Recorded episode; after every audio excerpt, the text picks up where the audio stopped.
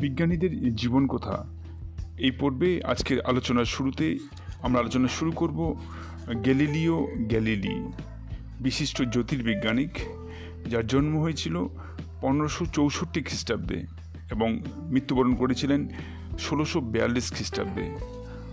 অত্যন্ত সম্ভাবনাময়, অত্যন্ত মেধাসম্পন্ন এক ছাত্র থেকে ক্রমেই একজন বিজ্ঞানী এবং মধ্যযুগের সেই ধর্মকেন্দ্রিক আবহাওয়ার পরিপ্রেক্ষিতে তার নিদারুণ যন্ত্রণা এবং শেষে অন্ধ হয়ে তার মৃত্যুবরণ, সমস্ত ঘটনা আমরা খুব সংক্ষেপে আপনাদের সাথে তুলে ধরার চেষ্টা করব। শুরুতেই তার সম্পর্কে এটুকু বলব যে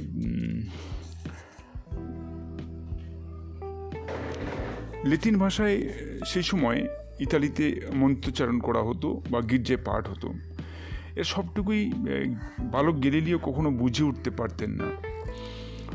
এবং সেই ছোটবেলা থেকেই তিনি দেখে আসতেন যে এক ধার্মিক অনুশাসনের অন্তরালে মানুষ কিছু কাজ করে যায়, যার উত্তর তিনি খুঁজে পেতেন না।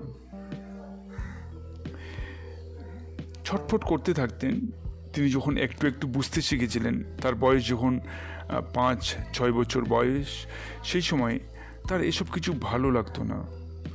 ভালো লাগতো না ধর্মের নামে অধর্মের এক উদ্ধত অহংকার। তার মনে হতো যে ধর্মের কোনো এক নেশাগ্রস্ত অবস্থায় মানুষকে ঝিমিয়ে রাখে। ধর্মের নামে মানুষ মানুষকে শোষণ করে, ধর্মের নামে মানুষ মানুষের উপরে নিপীড়ন চালায়। তাকে ভাবিয়ে তুলত, সত্যটা কি? সত্য কোথায়? কি করে সত্যের উপলব্ধি তার আসবে? এরকমই এক বালক গ্যালিলিও উদ্ভ্রান্তের মতো চারিদিকে ছুটে বেড়াতেন। অনেক আত্মীয় পরিচিত স্বজনরা অবাক বিস্ময়ে তার দিকে তাকিয়ে থাকতেন। আর ভাবতেন, এই বালকটির ঠোঁট দুটো শুকনো, এক মাথা উস্কো খুস্কো চুল। আরে, কি হয়েছে তোর? মা মেরেছে বুঝি? বাবার সঙ্গে বোধ হয় মনোমালিন্য হয়েছে? মানে যেমনটি হয়ে থাকে আর কি। ওরা ভাবতেও পারেনি এমন কোনো ঘটনা গ্যালিলিওকে আজ ঘর ছাড়া করেনি। ঘর ছাড়া করেছে তার নিজস্ব অনুভূতির এক তাগিদ। তার মনের ভেতরে উঠলে ওটা প্রশ্নের আন্দোলনে সে আজ ঘর থেকে বেরিয়ে এসছে। সে জানার চেষ্টা করত যে সারা বিশ্বের সৃষ্টির রহস্য কোথায়। তার মনে হতো যে এসব কিছু জানার আগে যদি আমার জীবনের পথ ফুরিয়ে যায়, তাহলে কি হবে?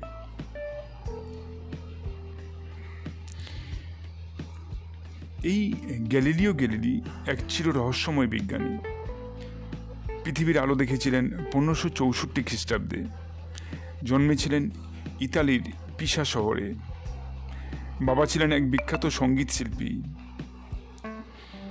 তা ছোটবেলার দিনগুলি কথা মনে বলতেই মনে পড়ে যায় গ্যালিলিওর চোখ বন্ধ করে শুয়ে আছেন তার বাবা।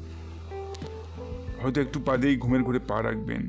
হঠাৎ চারপাশে আকাশ সহস্র আলোয় ভরে উঠল, পাখিরা গান গেয়ে উঠল। কার সমুদ্র কণ্ঠসঙ্গীত এভাবে বিদ্ধ করছে হৃদয়কে?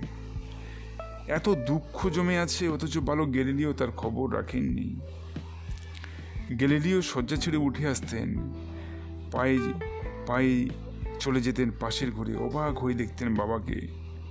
মধ্যবয়সী বাবা চোখ বন্ধ করে পিয়ানোতে সুর তুলছেন। সেই সুরের মধ্যে একটা অদ্ভুত, আকুল, আর্থিক ছাপ ছিল।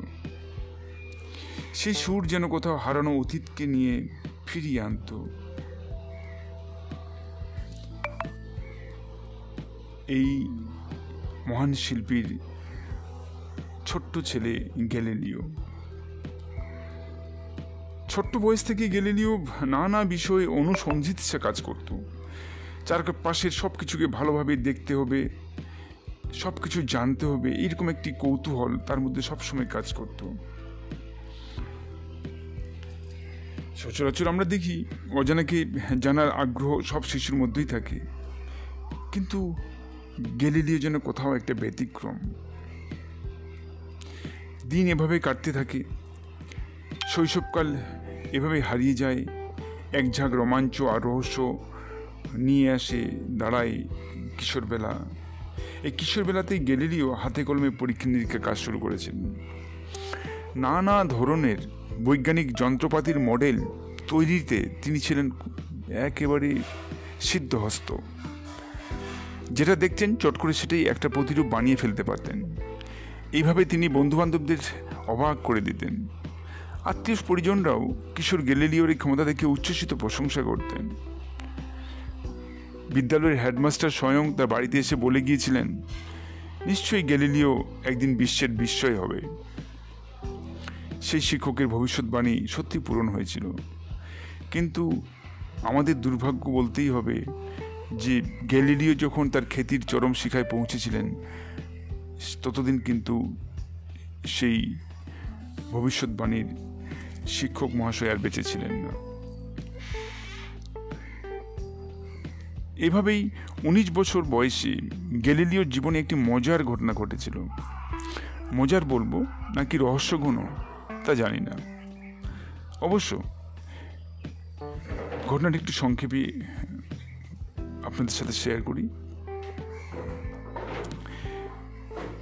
চার্চ চার্চ বলতে খ্রিস্ট ধর্মাবলম্বীরা যেখানে উপাসনার জন্য, ঈশ্বরকে সান্নিধ্য পাওয়ার জন্য যায়, সেই চার্চের মধ্যে একদিন গ্যালিলিও ঢুকলেন। বেদির কাছে শিকল দিয়ে ঝোলানো ছিল তেলের প্রদীপ। সে প্রদীপের দিকে তাকিয়ে গ্যালিলিও চমকে উঠলেন। একটা অসাধারণ ব্যাপার তার চোখে পড়ল। দেখুন, লক্ষ লক্ষ মানুষ প্রতিদিন ওই ব্যাপারটি দেখেন, কিন্তু কারোই মনে এই প্রশ্ন আসেনি। আর সেই প্রশ্ন নিয়েই গ্যালিলিও তোলপাড় শুরু করে দিলেন। কেন হলো, কীভাবে হলো এইভাবে হলো না কেন, ওভাবে হলো না কেন?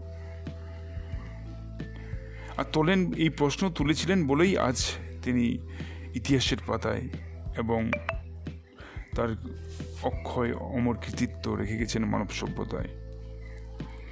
যেটা বলছিলাম, তাহলে গেলিও কি দেখলেন?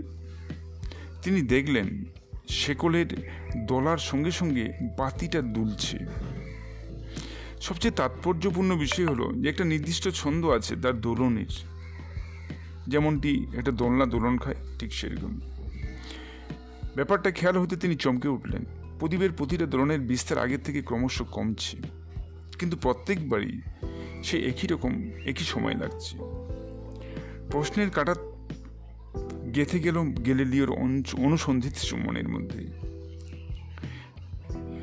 এই জিজ্ঞাসার জবাব পেতে পরবর্তীকালে গেলেলিও আবিষ্কার করেছিলেন তার বিশ্ববিখ্যাত ঘড়ির পেন্ডুলামের সূত্র। এই পেন্ডুলামের সূত্র ব্যবহার করে সময়ের গতি নির্ধারণ করা হয়, নিয়ন্ত্রিত হয় ঘড়ির সময়। তাহলে ছোট্ট একটা ঘটনা কীভাবে কত বড় বিষয়ের জন্ম দিয়েছিল? এবারে আমরা আলোচনা করব পড়াশোনার বিষয়ে। তার ছোটোবেলার শিক্ষার সুযোগ খুব কম ছিল। তখনকার সমাজে বেশি লেখাপড়া করাটা খুব একটা সুনজরে দেখা হতো না। বেচারি গেলিলিও এক জেসুইট মঠে গ্রিক ও লাতিন ভাষা শিক্ষা করতেন। অর্থাৎ ইটালিতে হ্যাঁ সেই সময় বিশ্ববন্দিত ভাষার গ্রিক ও ল্যাতিন ভাষার প্রচলন ছিল। সেই ভাষায় তিনি শিখতেন। সামান্য কিছু অঙ্কবিদ্যাও রপ্ত করেছিলেন। সেগুলিকে পুঁজি করে কি আর বিজ্ঞানী হওয়া যায়? কিন্তু এইভাবেই এসেছিলেন বাবা, ছেলেকে নিয়ে। ছেলের এই প্রতিভাকে কাজে লাগাতে। ছোট থেকেই অসাধারণ মেধা সম্পন্ন ছিলেন গেলিলিও তার বাবা পুত্রকে নিয়ে এলেন পিসা বিশ্ববিদ্যালয়, পিসা ইতালির এক বিখ্যাত বিশ্ববিদ্যালয় এবং বিখ্যাত শহর। এই বিশ্ববিদ্যালয় গেলিলিওর বৌদ্ধিক জীবনকে একেবারে পাল্টে দিয়েছিল। হ্যাঁ এখানে পড়তে পড়তেই তিনি যুক্তি নির্ভর হয়ে ওঠেন। তার মননশীলতার মধ্যে আধুনিকতার ছোঁয়া লাগে। গড়ে ওঠে জীবন ও জগৎ সম্পর্কে তার নিজস্ব একটা দৃষ্টিভঙ্গি। তারপর থেকে তিনি নিয়মিত বিতর্কের আসরে যোগ দিতেন। তার অকাট্য যুক্তির কাছে পরাজিত হতেন প্রতিপক্ষরা। অনেক সময় দেখা দিত চরম মনোমালিন্য। তবুও গেলিলিও কখনো তার পথ থেকে, তার নীতি থেকে, তার আদর্শ থেকে বিচ্যুত হতেন। বরাবরই তিনি অসম সাহসী ছিলেন। গেলিলিও প্রাচীন মনীষীদের চিন্তাধারাকেও সমালোচনা করতেন। এ ব্যাপারে তার কোনো কুণ্ঠা ছিল না, কোনো দ্বিধা ছিল না। তার মনের মধ্যে তিনি যেভাবে যে ভাষায় এরিস্টটলকে আক্রমণ করতেন, তা শিক্ষিত সমাজকে সেই সময় ব্যথিত করেছিল। তার উনিশ বছর বয়সে তিনি মহান এরিস্টটলের সব সিদ্ধান্তই অভ্রান্ত নয়, এ কথা বলেছিলেন। ভাবা যায় এরিস্টটল ছিলেন সেই সময় এমনই একজন ব্যক্তিত্ব, এমনই তার উচ্চতা যে তাকে নিয়ে সমালোচনা করা মানুষ ভালো চোখে নিত না। গেলিলিওর সমালোচনার জায়গা ছিল এরিস্টটলের ঠিক ওই তত্ত্বটি কোনো উঁচু জায়গা থেকে একই সময় একটি ভারী বস্তু, একটা হালকা বস্তু ফেললে ভারী বস্তুটা হালকা বস্তুর আগে মাটিকে স্পর্শ করবে। এটাই কিন্তু গ্যালিলিও মেনে নিতে পারেনি। গ্যালিলিও প্রমাণ করেছিলেন যে উপর থেকে নিচে ফেলা ভারী বস্তু, হালকা বস্তু একই সঙ্গে নিচে পড়বে, যদি না পতনকালে বায়ুমণ্ডলের দ্বারা তাদের গতি বাধাপ্রাপ্ত হয়। তার এই সিদ্ধান্ত ঘিরে বিশ্ববিদ্যালয়ে দারুণ অসন্তোষ দেখা দিয়েছিল। শেষ পর্যন্ত সকলে তাকে সামাজিকভাবে বয়কট করতে শুরু করেন। কত যন্ত্রণা। আসলে সেই সময় মানুষ এরিস্টটলকে অনেকে দেবতার আসনে বসিয়েছিলেন। আর তার বিরুদ্ধে এ কথা তারা মেনে নিতে পারছিলেন না। অবশ্য শেষ পর্যন্ত গ্যালিলিও শক্তিশালী বিরুদ্ধ প্রতিপক্ষের সামনে অসহায় নিঃসঙ্গ হয়ে পড়েছিলেন এবং বাধ্য হয়েছিলেন পিসা শহর ছেড়ে আসতে। অবশেষে তিনি তার পছন্দের স্বপ্নের পিসা শহর ছেড়ে ইতালির আরেক শহর পাদুয়া বিশ্ববিদ্যালয়ে যোগদান করেন। এই বিশ্ববিদ্যালয়ে ছাত্র থাকাকালীন গণিত শাস্ত্রের প্রতি তার আগ্রহ প্রচণ্ড বেড়ে গিয়েছিল। সেই সময় ইউক্লিড, আর্কিমিডিস প্রভৃতি গণিত বিশারদদের গবেষণার পত্রগুলি তিনি খুঁটিয়ে খুঁটিয়ে পড়তেন। তখন থেকে তার মনের ভিতরে একটা ধারণা জন্ম হয়েছিল। তা হলো, আধুনিক পদার্থবিজ্ঞানের সঙ্গে পরিচিত পরিচিতি অর্জন করতে না পারলে কোনো মানুষের জ্ঞান সম্পূর্ণ হবে না। তাই পদার্থবিজ্ঞানী হয়ে দাঁড়াল তার একান্ত প্রেম। চিকিৎসা শাস্ত্রে অধ্যয়ন অবশ্য বেশি দূর এগোলো না। আর্থিক কারণে মাঝপথেই বন্ধ হয়ে গেল এই পড়াশোনা। কিন্তু তার নিজস্ব গবেষণা বন্ধ হলো না। কিছুদিনের মধ্যেই তিনি আর্কিমিডিসের সূত্রের উপর নতুন একটি আবিষ্কার করে বিশ্ববাসীকে চমকে দিয়েছিলেন। তিনি এমন একটি জিনিস আবিষ্কার করেছিলেন যার দ্বারা মিশ্র ধাতু সমূহের মধ্যে থেকেও যে কোনো একটি পরিমাণ নির্ণয় করা যায়। শেষ পর্যন্ত গ্যালিলিওর শেষ জীবন ঘাত প্রতিঘাতে পরিপূর্ণ ছিল। আমরা আজকের এই সমাজে ভাবতেও পারব না যে কীভাবে লড়াই, সংগ্রাম, বাঁচার জন্য লড়াই, খাওয়ার জন্য লড়াই, সম্মানের জন্য লড়াই, স্বাধীনতার জন্য লড়াই বাক স্বাধীনতার জন্য লড়াই সব কিছুর জন্য তাকে লড়াই, সংগ্রাম করে মধ্য দিয়ে জীবন কাটাতে হয়েছিল। নিশ্চয়ই আমরা অনেকেই জানি, তার নিজস্ব মত প্রকাশ করতে গিয়ে তাকে নানা রকম শারীরিক নির্যাতনের সম্মুখীন হতে হয়েছিল। ধর্মকে আঁকড়ে আঁক থাকা সেই সময়ের যাজক সম্প্রদায় তার প্রতি অত্যন্ত ক্ষুব্ধ হয়ে উঠেছিলেন।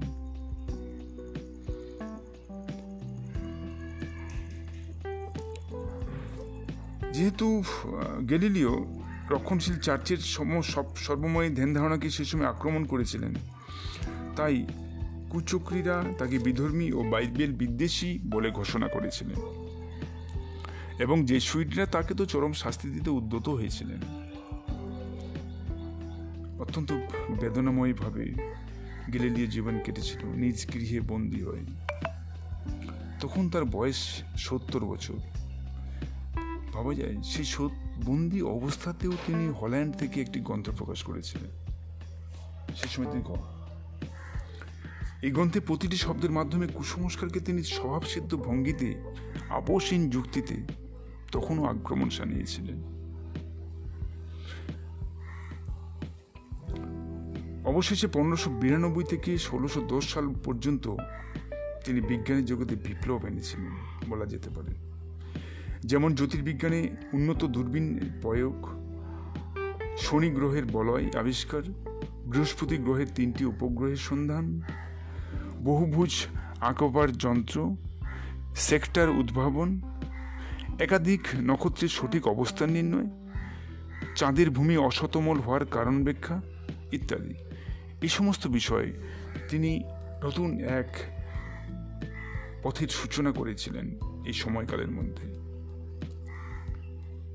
ভাবতে অবাক লাগে, জীবনের শেষ কটা দিন তিনি অন্ধ হয়ে কাটিয়েছিলেন। তিনি দৃষ্টিশক্তি হারিয়ে ফেলেছিলেন, পৃথিবীর রূপ, রস, গন্ধ আর তিনি নিতে পারছিলেন না। এবং গৃহবন্দিত্বের আদেশ থেকে তিনি মুক্ত পেয়েছিলেন ঠিক, কিন্তু তার জরাগ্রস্ত বার্ধক্যের সেই শরীরটা আর সায় দিয়েছিল না। এইভাবেই অন্ধ অবস্থাতে জীবনের শেষ চারটি বছর কাটিয়ে অবশেষে ষোলোশো বিয়াল্লিশ খ্রিস্টাব্দে আটাত্তর বছর বয়সে চিরনিদ্রার করে ঢলে পড়েন এই মহান বিজ্ঞানী। তাহলে, ছাত্রবন্ধুরা এবং আমাদের শিক্ষানুরাগী বন্ধুরা, নিশ্চয়ই আমরা এটুকু থেকে উপলব্ধি করার চেষ্টা করব যে কিছু আবিষ্কার করতে গিয়ে, সত্যকে প্রতিষ্ঠা করতে গিয়ে মনীষীদের, বিজ্ঞানীদের কতটা ত্যাগ, কতটা সাধনা থাকতে পারে। সেই জায়গায় আজকের সমাজে আমরা কোথায় দাঁড়িয়ে আছি? আমরা আমাদের শিশু এবং ছাত্রদেরকে সেভাবে তৈরি করব। আমরা এই মহান বিজ্ঞানীদের আদর্শগুলোকে আমাদের সমাজ প্রতিষ্ঠার ক্ষেত্রে কাজে লাগানোর চেষ্টা করব। ধন্যবাদ। ভালো থাকবেন সঙ্গে থাকবেন।